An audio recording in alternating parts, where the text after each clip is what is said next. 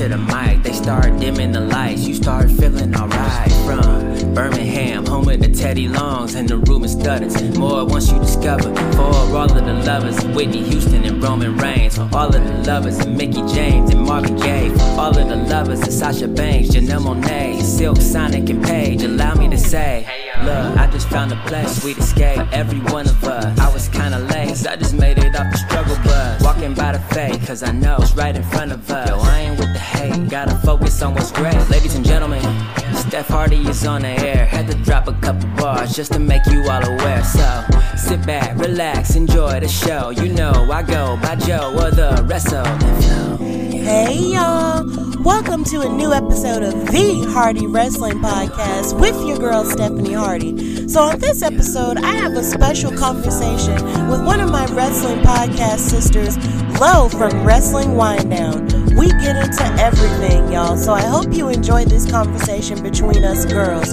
This is the Hardy Wrestling Podcast. We're on the road to 100 episodes, y'all. Get into it.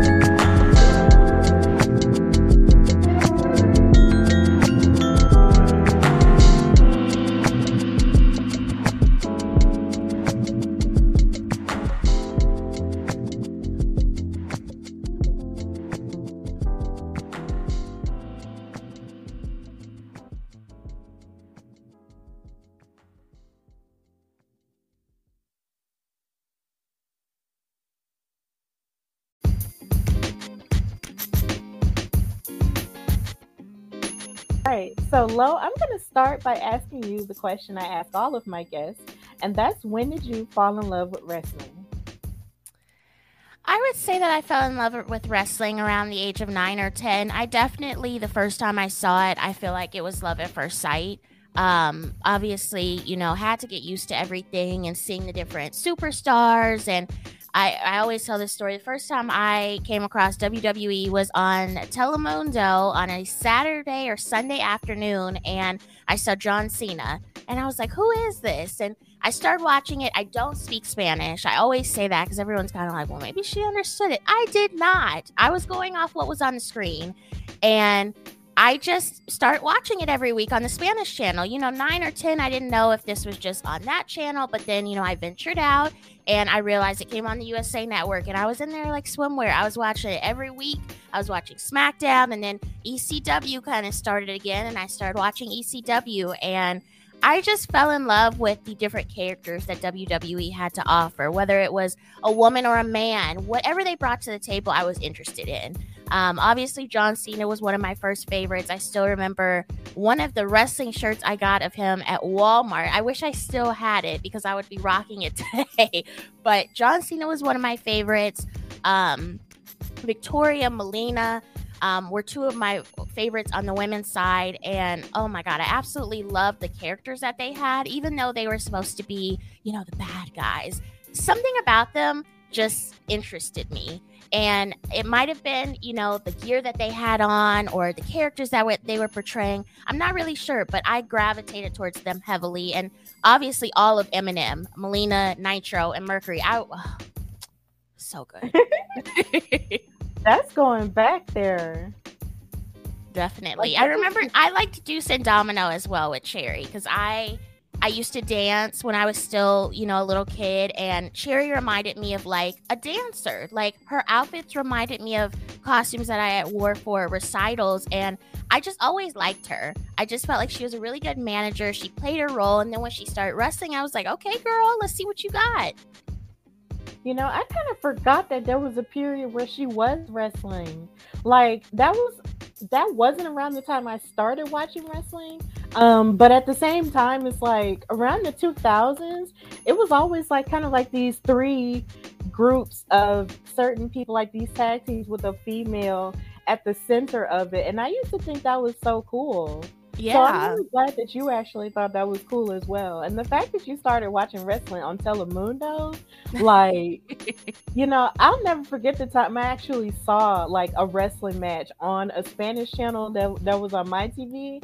And I was mm-hmm. just like, oh, so that's how it sounds you know, because they actually had the announcers and the commentators commentating in Spanish and everything. And it was so interesting because yeah, it was just really different because it's just like, of course, you know, when you watch something in English, you know, for so long in your whole life, and then all of a sudden you hear it in another language, you're like, wow. Right. Yeah. it's really interesting. So that's so cool that you watched it, you know, in a different place. And, you know, John Cena, that's the guy, you know? That was the guy of the 2000s. I love him very much. And like I remember I even got to fighting with my dad one time over his chain gang t-shirts. But Oh, you know, but I can buy it now though, because I'm grown. right. Period. Yes. So when did you realize that you love using your voice um in terms of your media career? So I had a radio show when I was in college. It was called The Lowdown, and I was on every Fridays from six to eight. And I would play hip hop music, and I would play R and B music, and I would do like um, celebrity news as well. And during this time in college, like I wasn't really watching wrestling like that. I kind of fell off, and um, I was just doing, you know, the radio show, and I really enjoyed that. But you know, as I was progressing through my academic career, I realized that at some point, you know, I was gonna have to stop the radio show uh, when I graduated, or you know, close to when I graduated.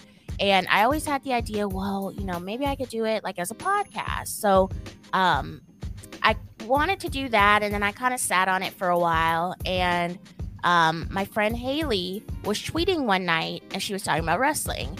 And I was like, You like wrestling? And she was like, Yeah, do you? And I was like, Yeah. And, you know, we had known each other for years before that because we had the same major, we had some of the same classes. So we were familiar with each other, but we had no idea that we both shared that common interest of wrestling until, you know, she tweeted. So we didn't really say anything more about it. And then one day we were kind of like, well, you know, she was like, what if we start a podcast? And I was like, oh, yeah. And, you know, start doing my research. I saw there were not a lot of women out there. I saw a couple podcasts. Those wrestling girls were out there, but it was mostly white men. And I was like, okay, this is going to be a little bit interesting because, you know, I can't really look at anyone and be like, okay, I want to mold myself like that. So I was like, we're really just going to have to do what, what we want to do with this show. We can kind of go off how the men have been doing it, but we need to have some type of spin, a niche almost. So Haley really liked beer. I don't drink beer. I might drink a cider every once in a while, like a pineapple cider or apple cider, but you won't catch me with a, a Miller Light, Bud Light, none of them. I don't drink them. But I was like, what about wine? I start thinking, and I still have the text where I was like, wrestling wine down in all caps. And I was like, that's what the show needs to be called. You have SmackDown, take the smack out, put wine in. It's perfect. And we just went from there. We recorded in our uh, universities. They have like a journalism department. So they have like a TV studio, they have podcast studios. So we recorded there every week. Um, we did WWE recaps. We did a little bit of AEW. We would talk about news and stuff like that. Um, and it was fun. You know, it was something that it was like an outlet for us. We were able to enjoy professional wrestling together and talk about it and, you know, have this platform where other women who might be in the same boat as we were, who are interested in starting a podcast or, you know, want to hear about this news or the recaps from a woman's perspective, they don't have that or they have very minimal. So I'm glad that we started that together.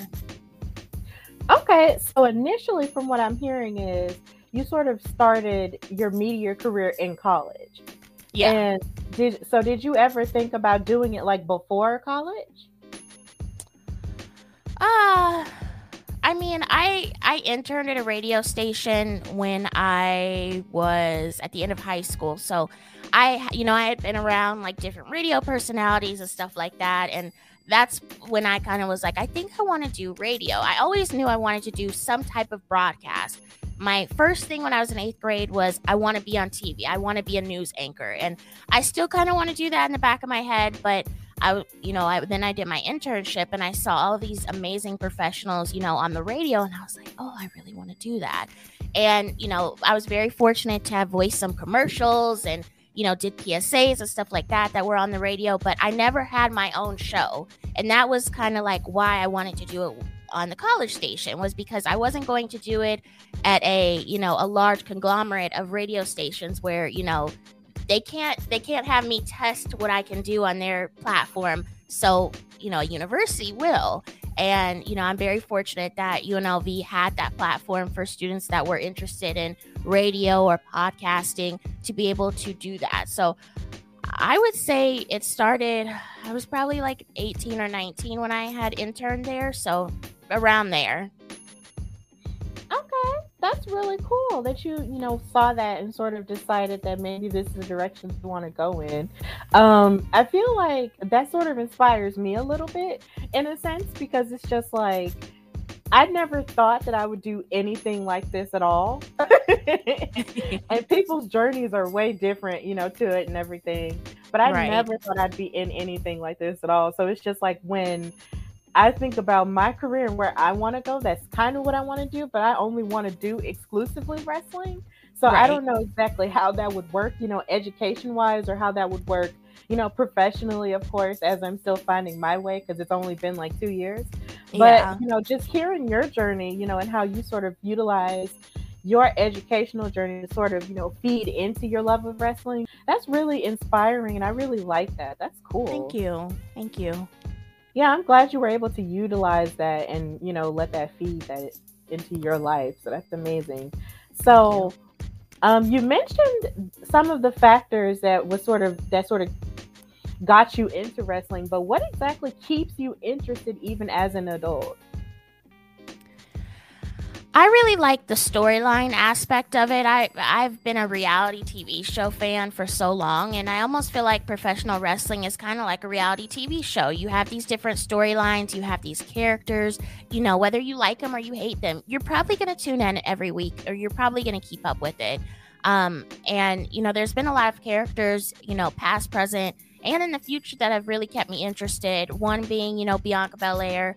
Um, I'm a Bianca Belair stan. I, I can't say it enough. Like she oh, has me inspired me so much, and I wish she would have been in the WWE when I was like nine or ten and first started watching because we really didn't have that much representation. We had Kristal, who kind of wrestled, but she was mainly a backstage interviewer. You had Queen Sharmell, who was with Booker T as his manager, but she didn't wrestle either. So there was no black woman within, you know, Alicia Fox came around, I think, like a year or two later. But when I first started watching wrestling, there was no one, no black woman in ring who was like, you know, having matches with Melina or Victoria or Candice Michelle, etc. So I wish I could have had that. So seeing that now and seeing the impact that Bianca Belair has had on, you know, grown women like myself and, you know, these young women, it really is inspiring and it keeps me interested. I've really loved following her journey and, you know, seeing people like John Cena come back and, you know, people get, being given their flowers, you know, Queen Sharmell at the Hall of Fame, I feel like that was such a great moment to be in person watching. And, you know, I cross my fingers, and every time they announce Hall of Fame people, I always want Jazz or Victoria to be in there because I just feel like they deserve it. And that that's another reason that keeps me so interested because I want to see them get their flowers eventually. I want them to get them while they're alive. You know, they've done so much for this sport, whether in WWE or outside, and right. I feel like they deserve it at this point. Um, and you know, on the men's side as well, there's been some incredible performers that have really kept me interested over the years. Randy Orton, um, I really like Carmelo Hayes right now, Bron Breakker, Um, there's just so many. I really liked Big E's rise to, you know, winning money in the bank to eventually holding a title. But I just, I enjoy watching these people that work hard and are given the opportunities that they so rightfully deserve. Yes, that is one of the most amazing parts about watching wrestling. It's like when you're invested in a person and then you see more of their story. Of course, you know, it was a lot less, you know, back then because we weren't we didn't have as much access, you know, to them as we do now with social media. But right. then it's just like when you watch their stories and they sort of let you into their world and how they grew up and you find that they're a lot more relatable than you initially thought. And then once you become invested in their story, you want to see them win. And it's just like you're so invested and you want so much more for them when you see that they're not getting as much. And right. it's just like once they finally do get that opportunity to show what they're made of, and then they finally reach the top of the mountain, it's almost like you're up there with them. Mm-hmm. Like, because it's like when you mentioned Bianca Belair, you mentioned Big E, you know, and then I also think about Kofi Kingston and his Kofi Mania moment like when they won, I felt like I won. Yeah. Even though it has nothing nothing to fully do with me, but at the same time it still has to do with you because you watch them, you know, grow up in a sense. And so once they reach that, you know, goal that they've been reaching for for so long and fighting for for so long, you feel like you're watching these people win and it makes you feel good inside. So that is definitely a reason to stay invested with it. And also when it comes to reality TV, like that's valid as well. Yeah. it's like they branched off into reality television, but then, you know, I can see how they could sort of, you know, how they could be, how wrestling can be sort of an unsung hero into um the existence of reality television, even though a lot of people Mhm. probably won't even give it that much credit. Right. Um, that's very valid as well. So yeah, I get it. Definitely. So you did mention how you went to um the Hall of Fame and you experienced Queen Sharmell going to the Hall of Fame as well as the Undertaker and as well as the Steiner brothers um and Vader as well posthumously. So what has been your favorite live wrestling experience since you've been going to them? Oh wow. Um that's a good one. Um the one that comes to my mind first is when I went to a wrestling show. I want to say I was probably like 10 or 11 and I went with my mom and my mom does not watch wrestling. She was just going because I needed someone to go with and she was just in it to be there. So she originally bought tickets. We get there and they're like, these seats don't exist. And I had made these, you know, these posters. I was in it, girl. And they were like, we can, we're going to move you. We're going to move you right, you know, that curve when they come by the entrance. We're going to seat you right there, but you need to throw your posters away. So I was hurt that I had to throw my posters away, but I threw them away. It Mm-hmm. was such an incredible show. I will never forget that. Like seeing the superstars like right there. And I was at this time I was still very afraid of Undertaker. He was there. I was just like, "Oh my god." Like that was probably one of the best moments because you know, I was young and I just it, oh, I just remember it. Like I, I still get goosebumps thinking about it because it was just such a cool moment. I feel like every kid should have that moment that likes WWE. You know, you have the kids that get Rey Mysterio's mask or Naomi's glasses and stuff like that. Like the things that they could take back with them, but you know, you also have the memories in your head. Even if you don't get items from superstars, you'll always remember, you know, that first show that, you know, you sat really close or you got to meet a WWE superstar, you know, as they were leaving the ring or, you know, they touched your hand. So, you know, I feel like even if you don't have those memorabilia items for from WWE superstars, the memories just last forever. And that's one that I'll never forget. Okay, so was it a Raw? Was it a SmackDown? Or was it like a It was a SmackDown. Oh, okay. I think it was like my first. No, it wasn't my first show. My first show was a Raw house show, and I remember King Booker was there, and I think that was either my second or my third. okay, that sounds like a really cool experience. Like I hate it when they tell you to throw your signs away, though. that is like you weren't putting bad. that It's not like I, yeah, it's not like I had anything bad on them. Of course, I was like ten or eleven, but they just they didn't want the signs right there, like right at the front, which I don't really understand why. Now that I think back on it, but who knows? it's like you work so hard, you know, to make the sign, and then they tell you only for you to throw it away. Like that would have made me sad too as a little girl. But at least you still had a good experience with your Yeah. mom. Like, eh, but Always- she? she she always have brings to- up she's like you know what? My ears were ringing the whole time. You were screaming so loud. Like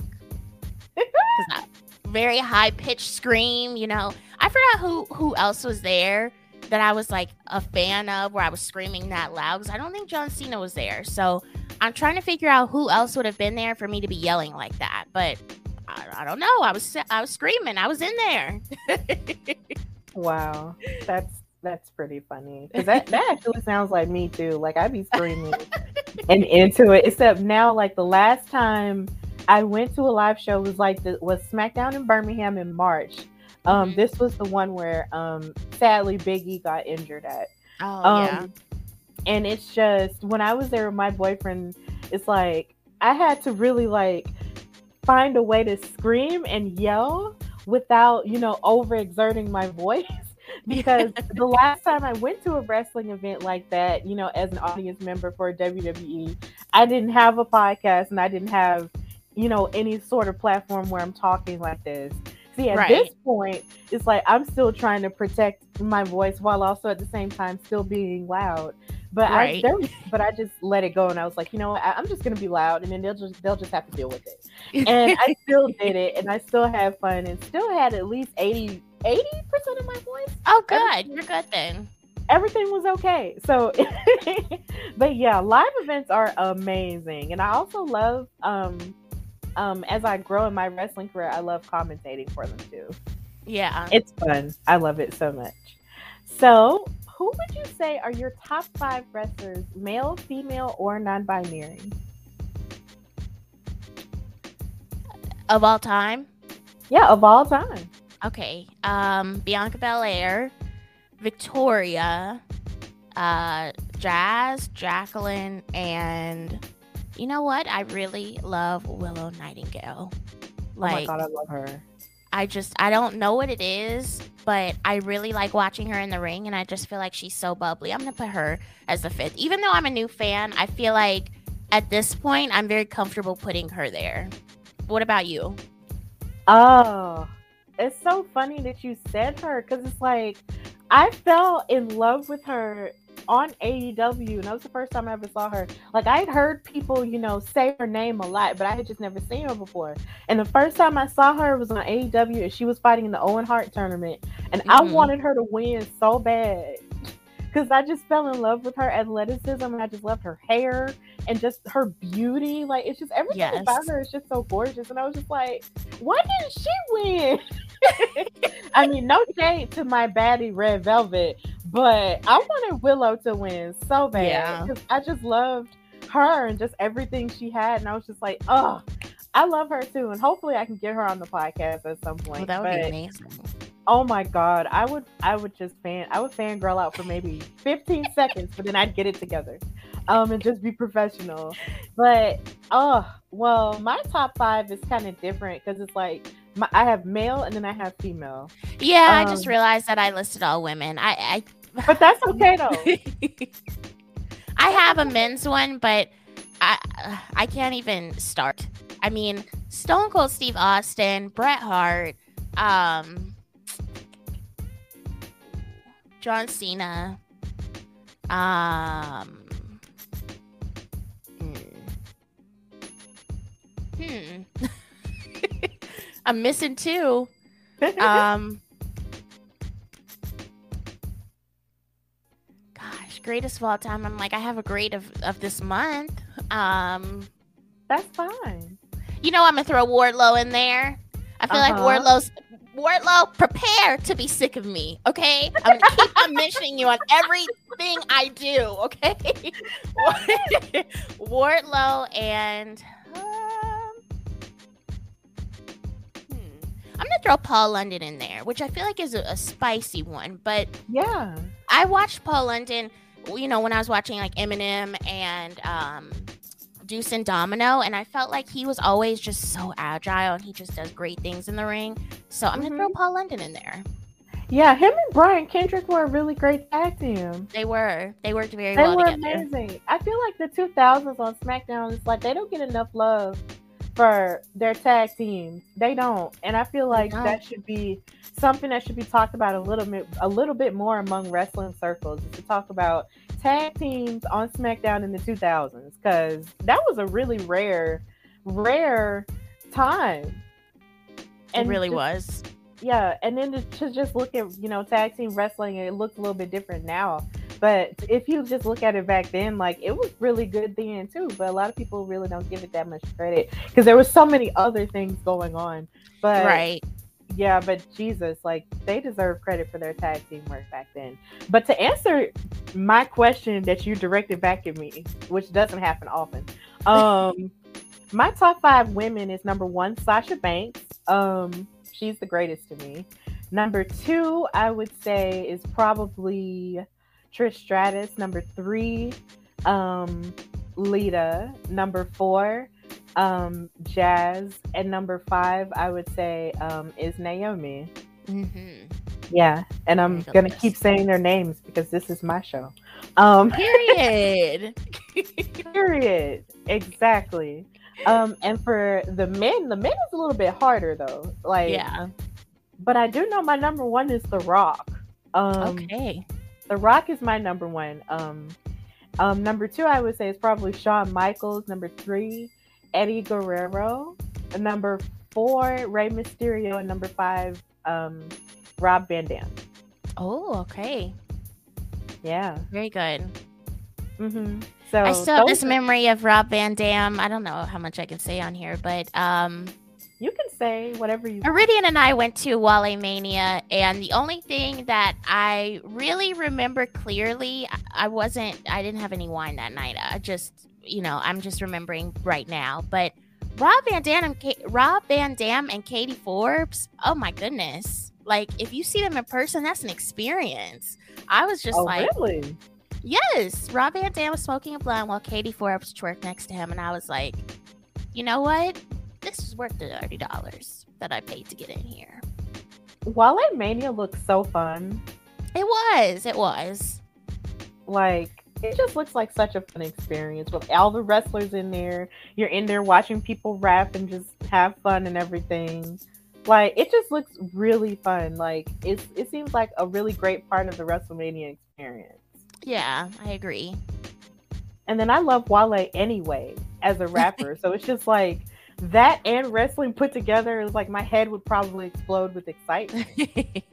like seriously it would just be too much for my soul to to put together but Rob Van Dam is definitely one of my favorites. I used to love him you know young and then i loved his theme song because i did share that with you on social media that that was Oh, one yes, of my favorite theme songs ever like to this day. If you play one of a kind i'm losing it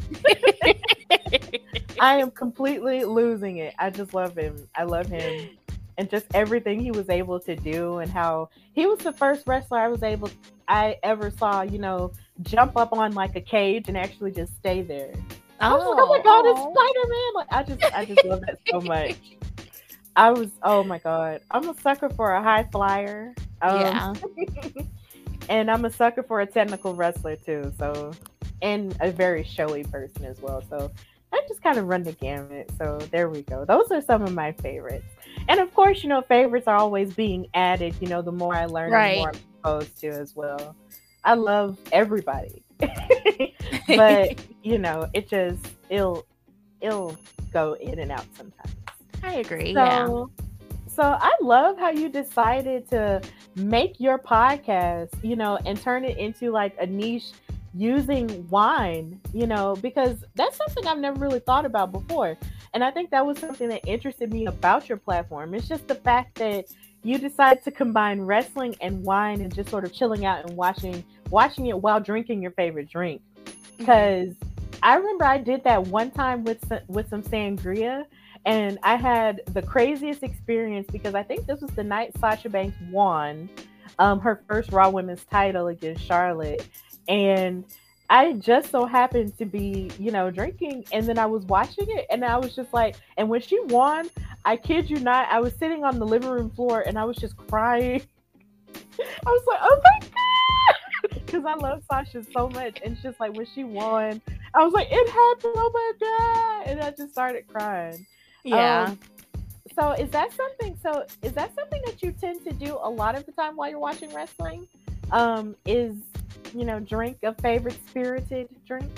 you know what? It depends. Um, it de- yeah, it definitely depends. Like when I go to live events, you know, sometimes I'll have a drink, sometimes I won't. But usually when I'm watching a pay per view, it depends as well. Like I, I really do pay attention to Twitter when the pay per views are on because people they say their best things when the pay per views are on. So Yeah. um, I usually will keep an eye on there and you know see if I have anything to add with and you know I like to keep a clear mind when I'm doing that. So I usually won't be you know consuming too much, but um, it just depends. It depends on my mood for the day. I completely understand that. So it's so funny because you talk about Twitter. Like people be popping off on Twitter. They sure do.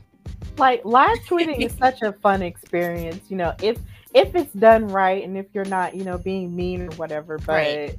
Yeah, like live tweeting is one of the most funnest experience I've ever had in my life. Like especially when it comes to wrestling. And then you see the people who make all kinds of stuff where they make you laugh and stuff like that. Mm-hmm. Like yeah. Public Enemies, they are by hands down one they of the funniest. are so good. I don't know how they have videos just waiting to use for reactions, but they have the perfect video for everything. And Skinny Mysterio, yes. Karen, same thing. She has a picture and a video for everything. I'm like, I have to search to find a picture to use if I want to be Me funny. Too. Like, you guys just have them at your leisure. I wish I could be that. Oh my god, me too. I have to look for them as well, especially if I think about something immediately. I'm gonna, oh my god, I gotta do this real quick, you know, before someone else does it, or before I forget or something like that. So I right. understand that struggle. I understand it, but it's just so funny to see the type of stuff that people come up with and people make comparisons to or stuff like that. Yeah, so it's really funny. And I'm glad that you, you know, came up with that and had the courage to move forward with combining, you know, your love of wine with wrestling. I think that's amazing. Thank you. Yeah, you're welcome. So, as you evolved as a podcast host in the wrestling world, were there any obstacles that you faced and how did you overcome them? Yeah, so I had mentioned earlier that, you know, it used to be a two person show. So it was my friend Haley and I, and we started, um, we started in 2019 um, April of 2019. And a year later, or less than a year later, the pandemic started. And we were kind of like, okay, what are we going to do? So we had kind of taken a little break and, you know, we're trying to figure out if we were going to do virtual or what. And Haley actually ended up moving. So Haley lives in Seattle now. So, you know, obviously we didn't have the leisure of being, you know, in the same studio anymore and stuff like that and I think we recorded one episode in May of 2020, and then um, at that time, you know, we had kind of uh, Haley had kind of not, you know, wasn't really interested in wrestling anymore, um, and she was kind of starting to fall out. And in October of 2020, of 2020, that was when she stepped away from the show, which I'm not sure if people saw that, but people still think it's me and her. It's me. It's it's me over here. So um, that was a little bit of a challenge because, you know, I still wanted to, I still wanted it to be wrestling Winedown, what we started with, but I knew that it was going to become, you know, kind of like an extension of me at this point. I wasn't really looking to get another co-host. You know, I really like the idea of having different people on each week to tell their stories, maybe have a, you know, sometimes a consistent co-host, but nothing permanent. So I realized that wrestling Winedown was really just an extension of me. So since you know, since then, I've really started to integrate, you know, more of myself into stuff and, you know, kind of make the the brand of wrestling Winedown my voice, you know, not much not so much of, you know, here's our episode, here's this, here's that, very like professional. I still am professional by nature, but I feel like I've added a little bit of my flair to it. And I'm really excited that, you know, soon we'll be rebranding, still wrestling Winedown, but, you know, something logo wise and,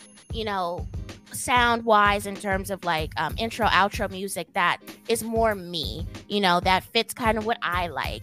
Um, so we'll see. I mean, I'm very excited for that. It's coming very soon, and that was that was definitely an obstacle going from having you know a co-host, you know, someone that would run the social media with you and stuff like that, to you know just by yourself. But I've really enjoyed it, and I've made a lot of connections with you know different individuals within the wrestling community who I've been able to have on my platform or you know have given me advice. So I'm very grateful.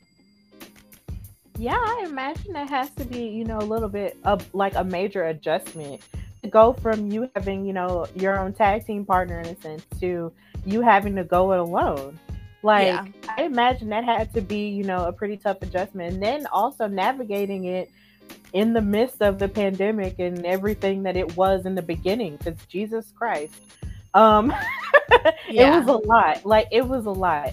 Um and just the idea that you were able to have the courage, you know, to go forward and still do it and still, you know, push forward for it and find your voice and your passion within it and making it sort of fit you and not sort of make or and not like, you know, I'm trying to say you like basically just making it fit you. Like it's yeah, just a, yeah. Because when we, really you know, when we thing. started, yeah, when we started, it was you know the logo, the sound, like the intro and outro. Um, you know, my my friend Joy, she creates our logos, and then my friend Fior created our intro and outro music, and it was something that we had both agreed on. And you know, seeing as Haley has moved on to her, you know, her other endeavors in her life, and I'm still here, I feel like it's really important for the brand to grow as well. Um, I still love the logo, don't get me wrong. I still love the intro and outro music, but I feel like we're, you know, we're coming up on four years next year, and, um, you know, you have to grow. You can't just Right. stay stagnant. You have to do new stuff. You have to bring new stuff to the table. And, you know, at first I was a little bit nervous to put a little bit more of my flair into it because I'm like, okay, I really haven't so far. Like, I wonder if if people enjoy it. But you know, the little tidbits that I have given so far, people have really enjoyed. So I'm really much hoping that people will enjoy. You know, once the new logo is up and once we have the new music in. So we'll see. yeah, it's great that you're thinking about that branding and stuff. Have you ever thought about maybe starting your own wine? To start what? Your own wine. I have not because that is very it's a very intricate process. I have I think I listened to a Bella's podcast and I've listened to a couple other videos of winemaking and oh, I listen to Carmela as well. I Yeah. you know, it's definitely something that's kind of like a dream type of thing because it's very expensive to do and it's very time consuming and I'm the type of person that if I do something I I'm very hands-on with it. I don't want to give it to someone else to do. I want to do it myself.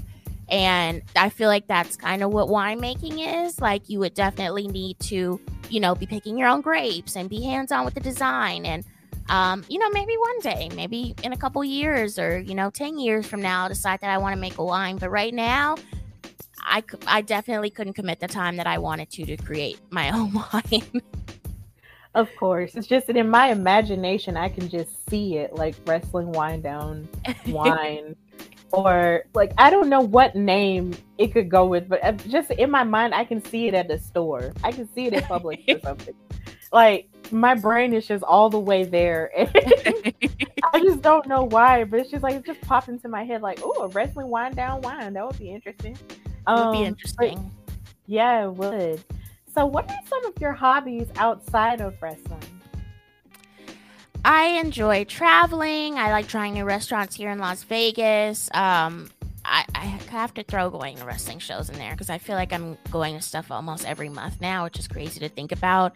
Um, and honestly, just relaxing and just, you know, enjoying time with friends and family. I'm very low key when I'm not, you know, recording or doing something with Wrestling Winedown. I just like to keep to myself. And I do enjoy, you know, an occasional binge watch on um, Netflix or Hulu. I obviously still really like reality TV. So, you know, The Circle, Love is Blind, The Ultimatum was a shit show, but you know, I like the, the different the different stuff like that. Okay, that's cool. You know, I tried to watch The Ultimatum, but then I just decided to back away from it. Um, You know what? I probably should have did the same thing.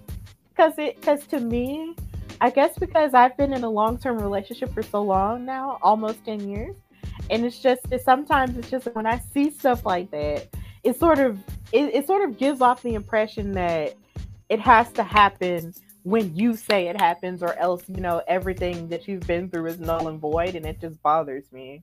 Yeah, like it I just really bothers me like bothers parts of me that i just can't uh i just can't um and it's just like other reality shows like i was i used to watch reality shows like around the time there was flavor of love and Yes, girl. all like flavor of love and i love new york and Yes. um flavor of love charm school and stuff like that and america's next top model like that was really the kind of reality shows i would watch and american idol of course Yeah. um, when it was on Fox and everything like that. Was, those were really the reality shows that I was into um, back then. But then it's like I kind of, and then I used to watch a little bit of Bad Girls Club too.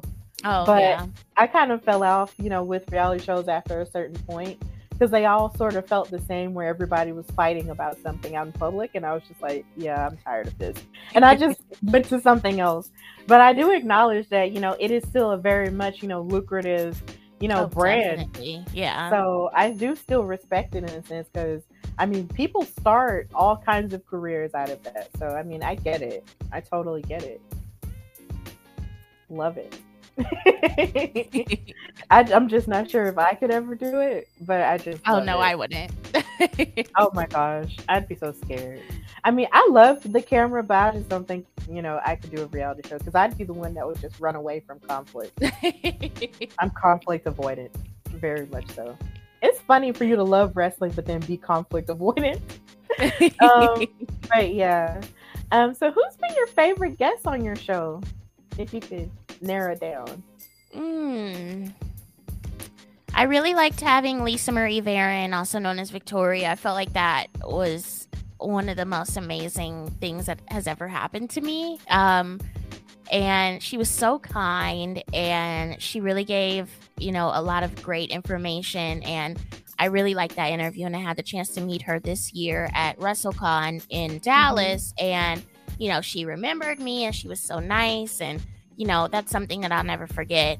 Um, I always love having Iridian Fierro on. Iridian is uh, a part of Rest Friends, which is a podcast based in um, Chicago. Her and her um, cousin Teddy, they do wrestling coverage and stuff like that.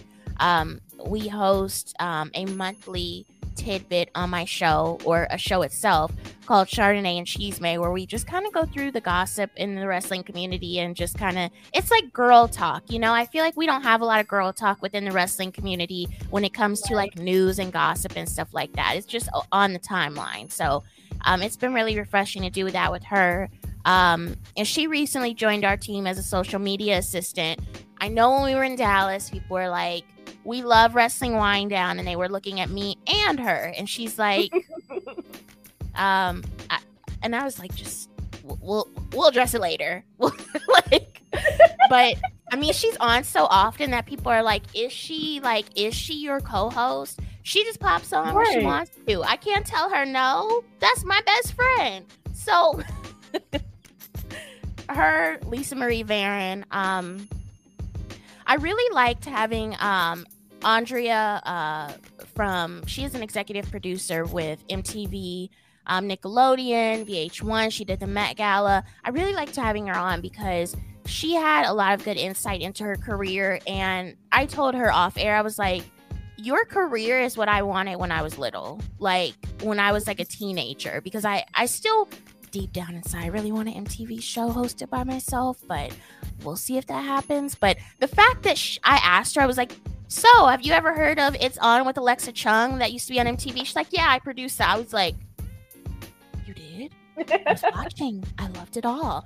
And she she just had her hand in so much stuff, so many amazing reality shows and different shows that these networks have done. And she was just so candid with her time and I learned so much from her. So I would say those three. I really also liked having um Victor Perry on. I felt like he had great insight into his wrestling club and to see where he is now.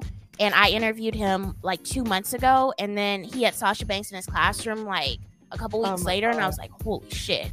Like, this is huge. Like, I already knew it was huge based on the reaction, and it's just something that's so different from what other people are doing. Like, there's not, I don't see any other wrestling clubs out there.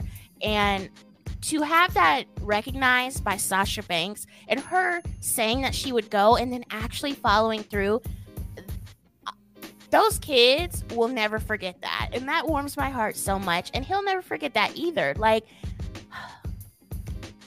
I just love it. it was yeah, so horrible. Yes.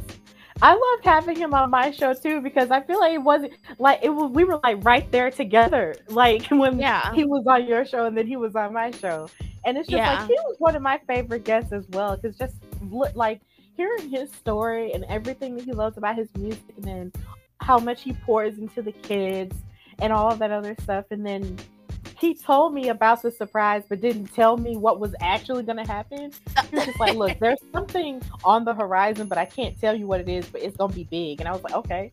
And then I just remember looking on my phone after work and seeing the Sasha ba- that Sasha Banks came to the class, and I was just like, "Oh my God, come on, children, yes!" And they were yes. so excited. They were playing with her. She was playing with them. It was just the sweetest thing, and I was just so happy for them, you know, in that moment because you know how many kids you know, like us who are like young and didn't have a place like that at yeah. school. And just the fact that he was able to give that to them even now, it's just the most amazing thing on the planet. And I just, I just love it. And then he keeps talking to them, you know, even as the show is going on with his live tweets and everything. I'm just like, yes.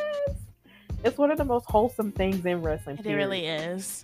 I love it. So I'm so happy that we were both able to have him on yeah. our shows and we can share in that. And I love how you have Victoria too, because he said that was one of his favorites. And she did. Was, she was one of my favorites too. Because Victoria, man, her and Trish, they fought some wars, man. They sure did. Yes. Oh my god, I love that. I love that for you. I'm so glad you were able to have her on. Thank Fingers you. crossed, maybe she'll be on mine. We'll see. Oh, we manifestation. Just gotta, gotta manifest it. Gotta manifest it. So, where do you gain your inspiration for a lot of your wrestling subjects that you talk about on your show when you don't necessarily have a guest? Um, well, I, I can kind of uh, go off of the new series that we're doing, which is called uh, "The Life of a Wrestling Fan." So, what the what the series is is it focuses on individuals that have amazing careers that are not within wrestling, or they might be, and they're also professional wrestling fans. So, when I came across Andrea, I was like, I really enjoy what she's doing. You know, she's a wrestling fan, but she also has this amazing career, and I just wanted to talk to her about her career and I was like, but she's a wrestling fan. I was like, there's something I could do here. I was like, we can talk about how she likes wrestling, but we can also talk about how she, you know, integrates that in her career, which she has. She's been able to have like Dolph Ziggler and HBK, you know, in these studios with her as an executive producer. So the fit was seamless. Um, you know, I have some other ones coming up that I'm really excited about where, you know, they have large platforms or, you know, they have worked with WWE or they've done different stuff like that, but they're still wrestling fans.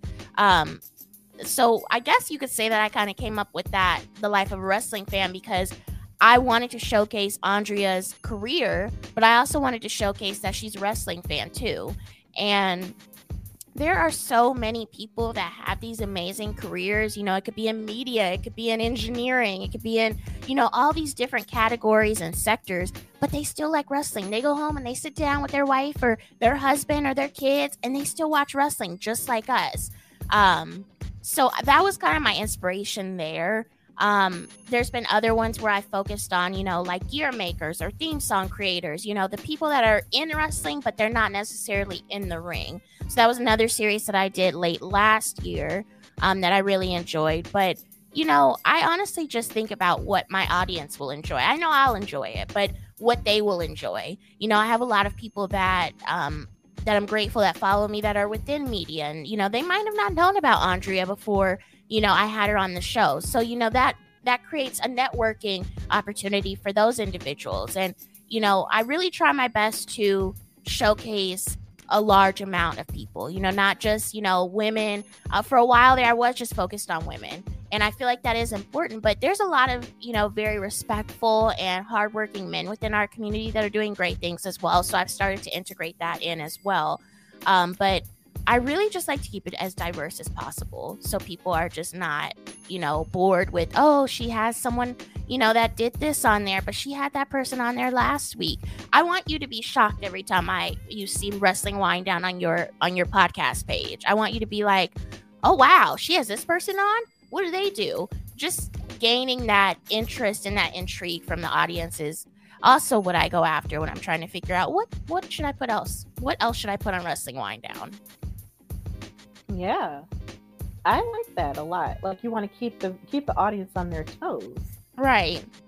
I actually appreciate that. I can definitely appreciate um, that mindset. And I also love, you know, how you were inspired to sort of tell the stories of everyone, which is something that I try to do a lot of the time too. Because I try to talk to as as you can see, I'm talking to you. You're a host and I try not to lean so heavily on talent on wrestling talent. As much right. as I would love everybody and their mama to come on the Hardy Wrestling Podcast, I mean, talking to the other people who help make wrestling work is just as valid. Those stories deserve to be told just as much as everybody else's. Exactly. So I definitely admire, you know, your um your get to itness when it comes to that. I totally admire that. I get it. Um, so, have you ever considered pursuing a wrestling media career for a, a major mainstream promotion like WWE or AEW or Impact or the like? No. No. no. Not at all. As much as I as much as I love wrestling and talking about it and learning about it, I can appreciate that I do not have a career in professional wrestling because I feel like I would just be worn out. I would be a perfectionist and want everything to be perfect because I'm interested in it. And, you know, it's not like I'm not interested in the job that I do, but I love professional wrestling. And I feel like if I were to work with one of these companies, I would pour my entire heart and soul into it. I wouldn't just, you know, half ass it. And you know, when I was in college, I had the wild idea that I wanted to be a WWE intern one summer. Me and Haley, actually, we had talked about it on our lunch break one time. And we were looking at it, and I was kind of like, oh, maybe, you know, but I feel like it's best that, you know, I do this as a hobby at this point. You know, if something comes along within, you know, a wrestling media, you know, not with WWE or a major promotion, you know, I might be interested in it. But in terms of like a WWE or an Impact, I I don't see myself at this point diving headfirst into that. I understand that. You know, you're probably the first person who's ever said, you know, no to to that type of question that I asked. Like you're the first person who's ever said no. And that is perfectly okay. In 96 episodes, you're the very first person who's wow. ever said no. 96 episodes. You're the first one. No. I definitely feel like I just, for me, I just feel like I need that separation. Like, I enjoy doing this so much as a hobby and being able to turn it on and off when, you know, when I want. But I feel like as mm-hmm. an occupation, like, you you have to do it every day. Like you can't just be like I'm not going to go to work today. Like I probably won't go back tomorrow either. Like you can't do that. Like you you still work there for me, you know, if I, you know, decide tomorrow that I don't want to do the podcast anymore, which I won't, um, I, I can just say I'm not doing it anymore and just peace out, you know. Um, but people at work, sometimes they could do that. It just depends on the situation. But I like that separation of being able to do this as a hobby, and I want to enjoy it as much as I possibly can. I totally get it because some because some people really do have that you know mindset to where they feel like if it becomes a job then they won't love it anymore. Yeah. So I completely understand that. You know, I didn't. I remember there was a certain point in my life where I didn't understand, but now I do. Mm-hmm. Because once it consumes you, it consumes you and it swallows you whole. You know, right. and you want to know that you have an you know an identity outside of you know where you work because that's not your whole identity. Right. Um, so I totally get and understand, you know, why your answer would be no. Because um, I just know, as for me, as I get started, I just kind of want to enjoy the ride for where it might take me. Because it's taken me, you know, pretty far, a lot farther than I thought I'd ever be.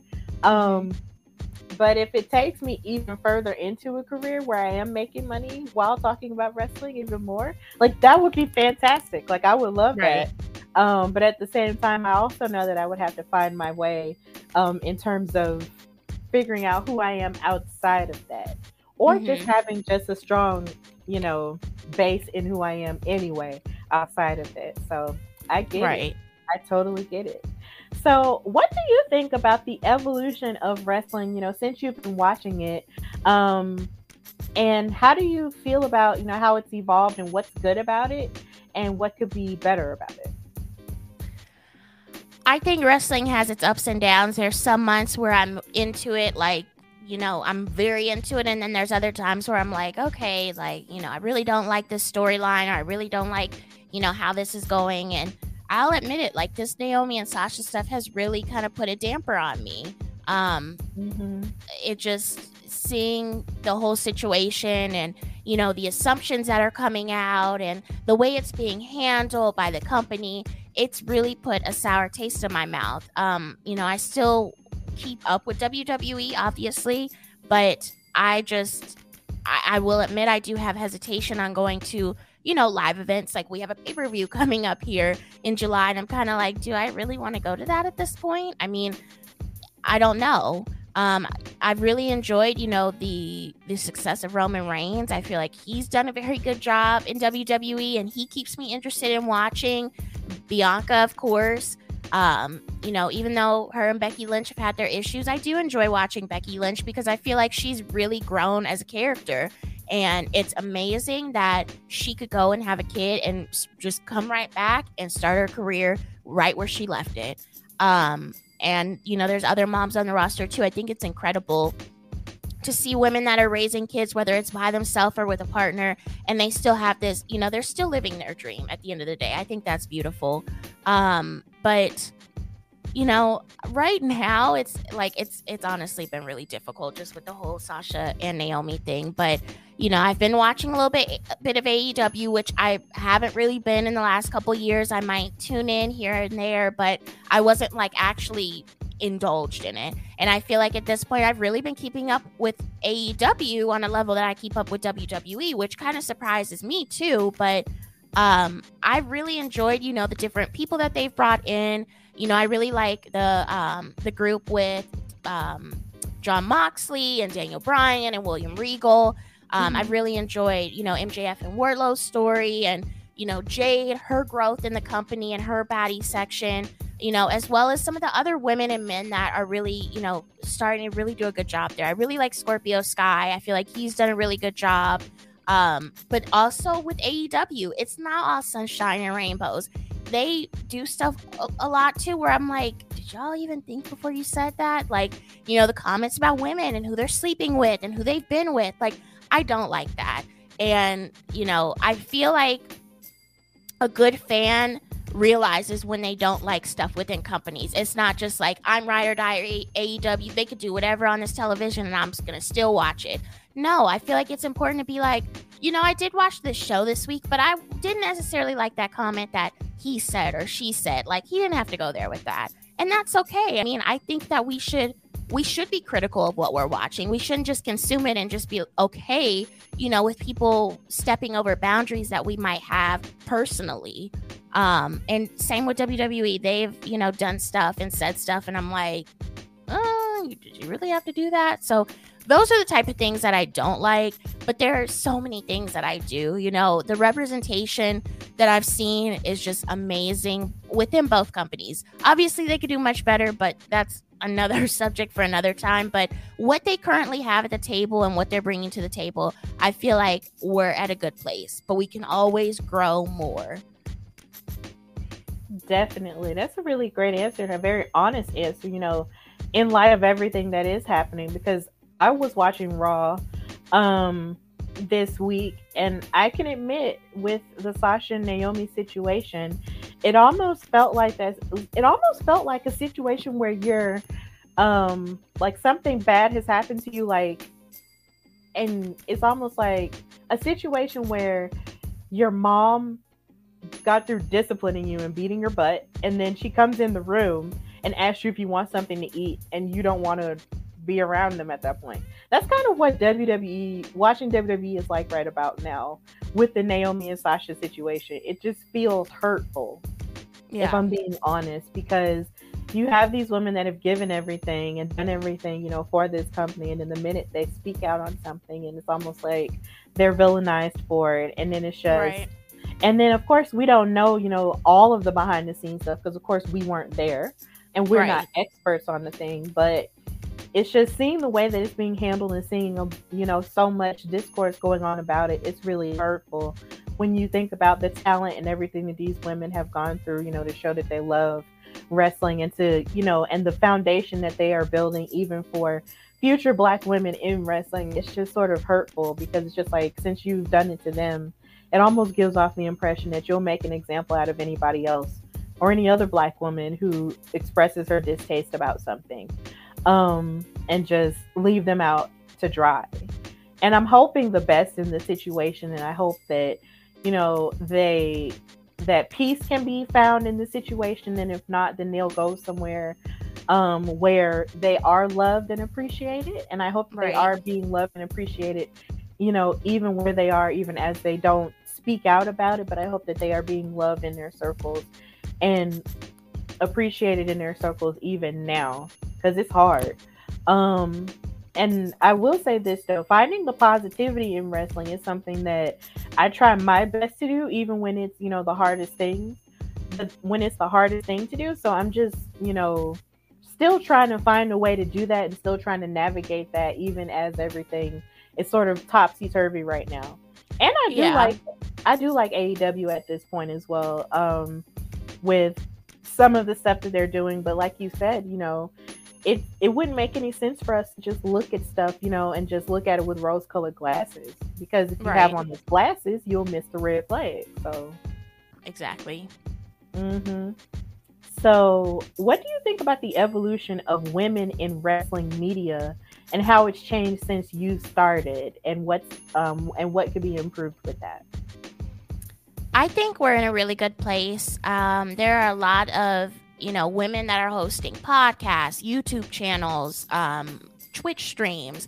There is so much out there, and it's very heartwarming. It's heartwarming to see women, you know, no matter their race, you know, their sexual orientation, they're able to showcase that they love professional wrestling. And, you know, I'm very proud because, like I said, when I first started, there were barely any, you know, women creating wrestling content. And now, you know, you have women like Denise Salcedo, you have, um, you know, you have Ella J, you have all these women that are, you know, on these different platforms, whether it's WrestleZone or Fightful or etc or you know even women's wrestling talk. Like you have these women that are very knowledgeable and you know they're doing all they can to make sure that women have a platform in this community. Um, i think sometimes it can be a little bit um,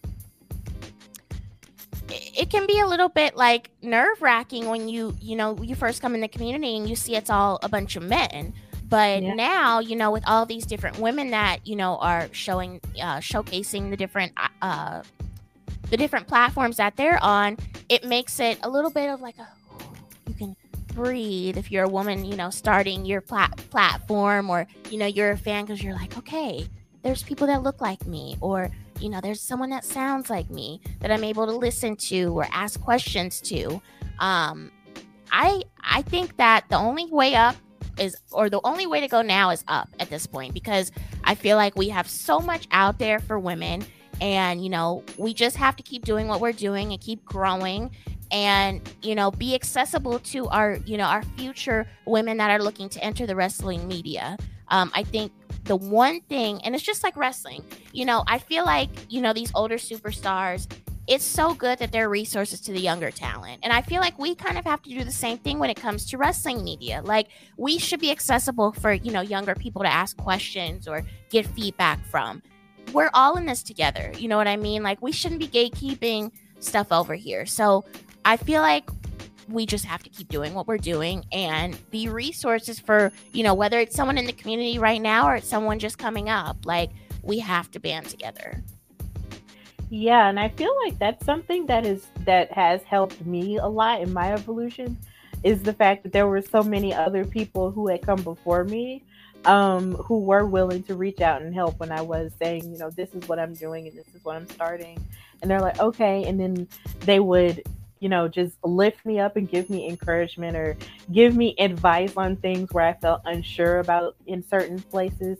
And I'm right. still growing and just watching and then watching all these. I will say this though, like watching people like you and so many different women in wrestling, it made me feel like I wasn't alone at all. And I was just like, okay, well, yeah, I'm gonna be okay. yeah. I'm gonna be okay. And even, you know, men have even also reached out and helped me as well. So, you know, I do appreciate them, but just seeing other women, especially also women that do look like me and are and do come from different backgrounds and different sexual orientations and everything, it makes me feel like wrestling is getting closer and closer to being what it should be, which is truly for everyone. Right. And I feel like media should be able to reflect that. It shouldn't just be um men, you know, on the different cards for like media questions and stuff like that. It should be women too because we know a lot about wrestling and sometimes we know more than more than the average man would. Say it. But yeah, we know a whole lot more and a lot more than average man would a lot of the time, but I feel like that's not really reflected um, when you sometimes look at media calls or when you look at, you know, certain questions being submitted in for panels and stuff like that. And I feel like ultimately that should be, you know, reflected a whole lot more. And I feel like we're on our way Um, but it's going to take a lot more work. But you know, as long as there are people like us that are passionate about doing the work, then we'll be there, and it'll be good. Yeah, definitely. Yeah. So, as a black woman, um, how is you did mention a little bit about diversity, but I want to ask you, as a black woman, how do you feel about the evolution of diversity in wrestling, and what would be and what would need to be done to help us further succeed? Um, so I actually did an episode late last year where I talked about diversity and representation within WWE and AEW with Phil Lindsay of Grapsody, Court Kim, who's a journalist in New York, who's also a wrestling fan, and then Iridian the Rest Friends podcast. Um, and we talked about it in full. You know, I feel like um, for example, with WWE, like, yeah, they've grown. You know, you think back to like SmackDown in the late 2000s, and they were being racist on there. There was people, you know, with with uh, characters that were racist, and you know, I go back and I watch that sometimes. I'm like, how the hell is this still love? How have they not edited that out? You know, mm-hmm. now I feel like they have, or I hope that they have enough knowledge to not do anything like that. Um, but at the same time, you know, right now we have one black woman on the main roster, and it makes me sad. It makes me, you know, wonder, well, you know, what if Sasha and Naomi don't come back? Like, are you going to move up, you know, Lash Legend? Are you going to bring in another black woman? Because one black woman on your main roster is unacceptable. Like, that, eh, that, no, like, it's just, it blows my mind. Now, with AEW, they've had their own issues with diversity. Um, they're doing a good job now you know they're bringing in you know their japanese talent they have black women on the roster that you know they have a whole bunch of you know different women on their roster but you know i always feel like there could be more um, i really hope that they sign willow um, i think she would be a great addition um, but overall i think we just again we just need to keep what we're doing but i think wwe needs to just really sit down and think like we have one black woman on our main roster right now. Like, how are we going to fix this? Because it's it is a problem. Like, it's not like, oh, okay, well, Bianca's just here. Like, you know, maybe Sasha and Naomi will come back. We're not going to worry about it. Like, there are black women that tune in to Raw and SmackDown just to see Naomi and Sasha. And right. when you don't have that, your ratings will drop. I don't keep up with ratings because I just don't like it's not something that interests me. But you know, I would be interested in knowing if their ratings have dropped since Sasha and Naomi have you know been off uh, television. But you know, like I said, there are women and there there are men too who solely watch for to see people that look like them. And when you don't right. have that, that's an issue. Like you're losing your audience because they aren't tuning in because no one looks like them. Um, I that it just makes me shake my head. I was having this conversation the other day. Like, it's sad. It really is sad. Um, obviously, I'm a Naomi and a Sasha fan. I hope they come back because, um, those tag team titles and seeing them win them at WrestleMania, like again, another moment that I'll never forget. Um, the first two black women to hold the tag titles and the Sasha's first win at WrestleMania. And right. the fact that there are rumors that, you know, the tag titles might be extinct after this, they might not bring them back, even though there's supposed to be a tournament. Um, it's sad that it had to end with them. And it's sad that it had to end in a negative kind of manner. Um, right. I shake, I just shake my head. Like, I hope that we can do better in terms of diversity within WWE.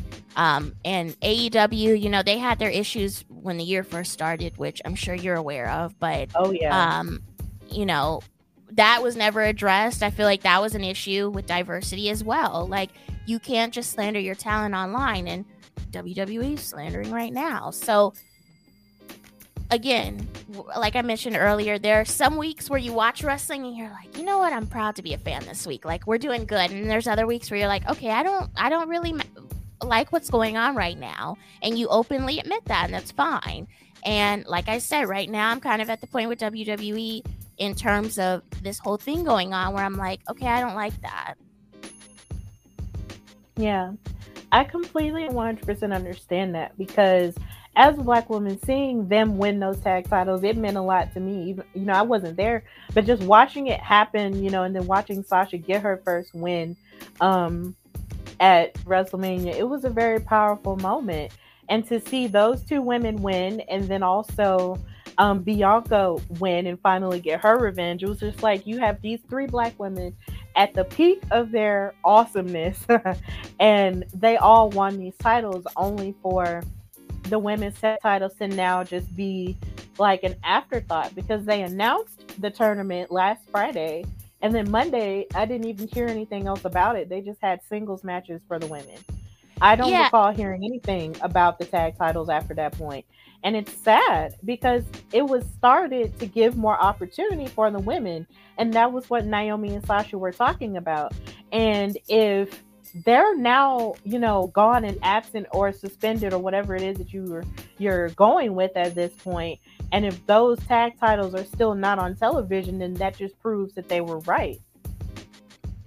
Yeah. And because you know, they were right, it's interesting you know, that you that you said that you kind of mentioned that about you know all three black women winning at WrestleMania because that was what two months ago. Like it's just right. crazy to see like w- the progression that has happened within the last two months. And you know, obviously, when I was at WrestleMania, like I was so proud. Like I would. Uh, I just like I could feel myself getting emotional, you know, seeing those moments and you know, now thinking about okay, we're like 2 or 3 months removed and what's going on, it's almost like you couldn't write this stuff. Like you you would never think this would happen. Um Mm-mm. so I it's just unfortunate. It really is. It is unfortunate and I'm just hoping, I'm trying to believe that, you know, the best will come out of this situation and that hopefully WWE will understand that they're losing, you know, two of the best talents, two of the greatest talents that they've ever had. Um, and that, you know, if they do lose them, that they'll be losing out on a good on a big chunk of their fandom when that happens. Absolutely. But one can only hope. Yeah, one can only hope. And it would break my heart if they did decide to leave. But at the same time, I know it wouldn't be over for them. But at the same time, I'm just really hoping for the best in the situation um, with that. And I am proud to see, you know, a lot of the diversity coming forward and the talent being out there. But um, I just don't want to feel like with with it being you make five steps forward and then five and then like 10 steps backwards. Yes, exactly yeah, that's definitely how I just I don't want to feel that way at all anymore. Right. So so when did you realize that what you were doing in wrestling was important?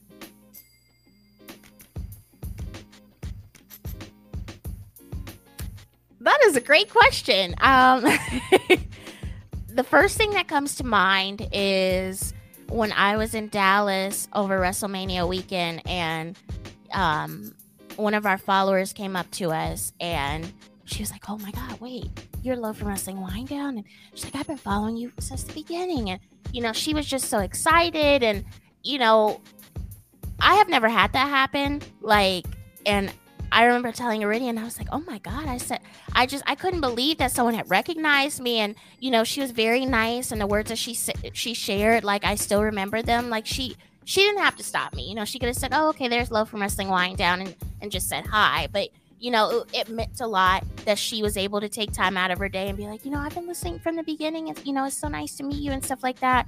Um, I think that was the moment that I realized, like, you know, like I said, I I make these episodes. You know, I I do stuff.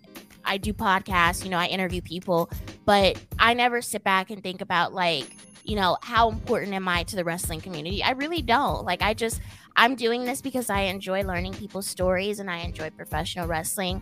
Um, I definitely didn't think, you know, college me years ago that, you know, I would have an impact on someone's life or, you know, people would be listening to me on a weekly basis or a bi weekly basis waiting for me to upload episodes. Like, it's crazy to think about. I'm kind of just processing it as I'm answering this question because honestly, I've never sat back and really thought about it. hmm And I understand that because when you really like, it's like when you think about your impact, you don't really think that people are really paying you any attention. Right. When you're doing it, you just don't think anybody's really looking at you or paying you any attention. But then when you go out to the world and you realize people are, it's just like, whoa. Exactly. Exactly. Really? For real? Me? yeah.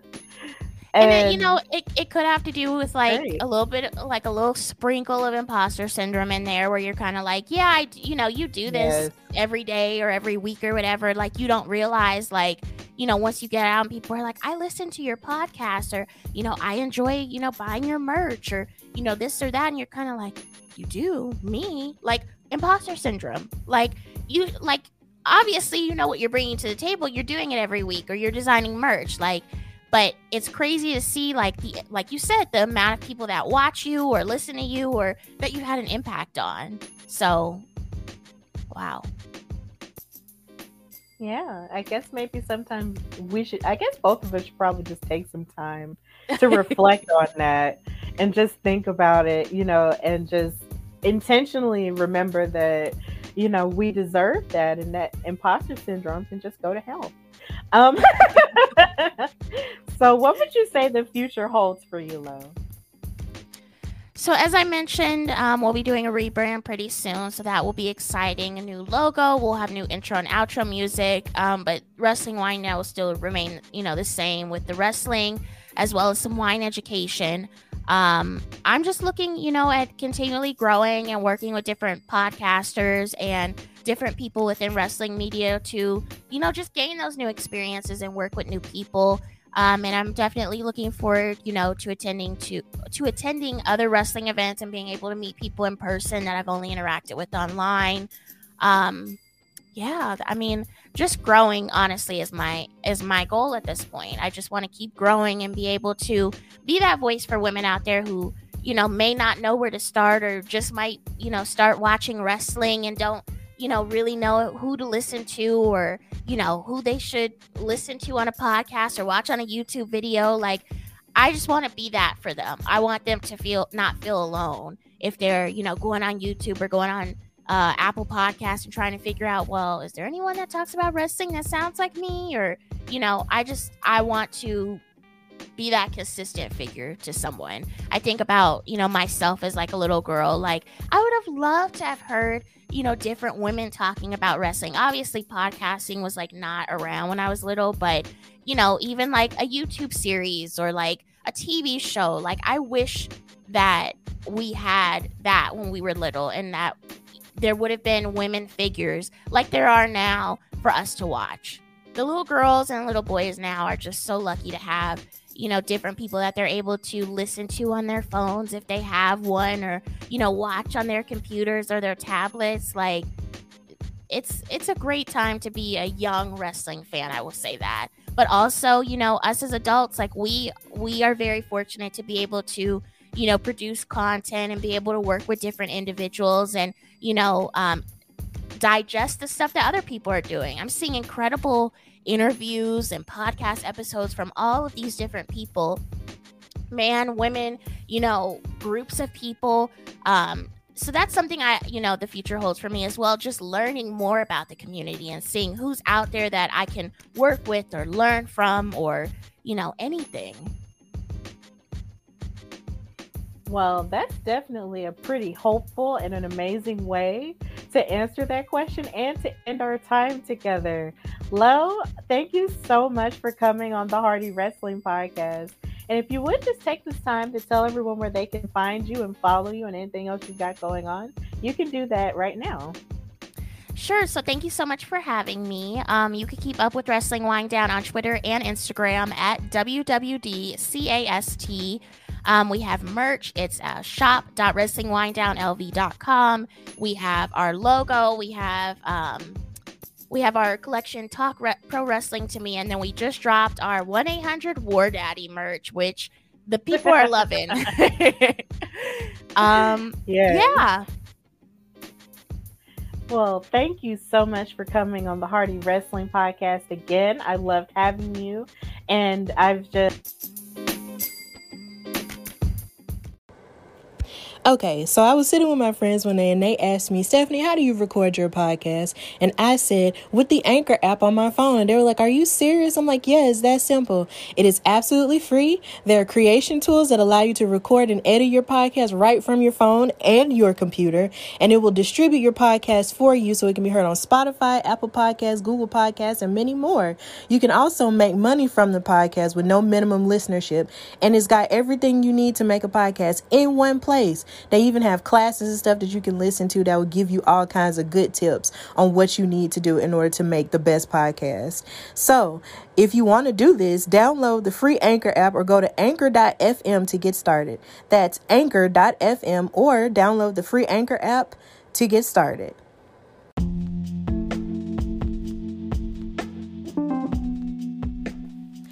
All right, so I just want to send another special thank you to Lo from Wrestling Winedown for coming on the show. I'm so grateful for her presence on my show um, this week. So please under please follow her and support her in where in all the places that she said to follow her and everything, and also buy her merch and all of the above. So please do that and check her out and everything that Wrestling Winedown has going on. And per usual, know that you can follow your girl Stephanie Hardy um, on Instagram at, and Twitter at Queen Steph Hardy. And you can listen to the Hardy Wrestling Podcast everywhere you get your podcasts. That's my YouTube channel. Um, that's Spotify, iHeartRadio, basically everywhere. Google Podcasts, Apple Podcasts. Listen to your girl because your girl is everywhere. Also, know that you can follow the Hardy Wrestling Podcast on Instagram at Hardy Wrestling Podcast and on Twitter at Hardy Wrestle Pod. So, this weekend, this coming weekend, I won't be able to have a new episode because I'll be at Alabama Comic Con.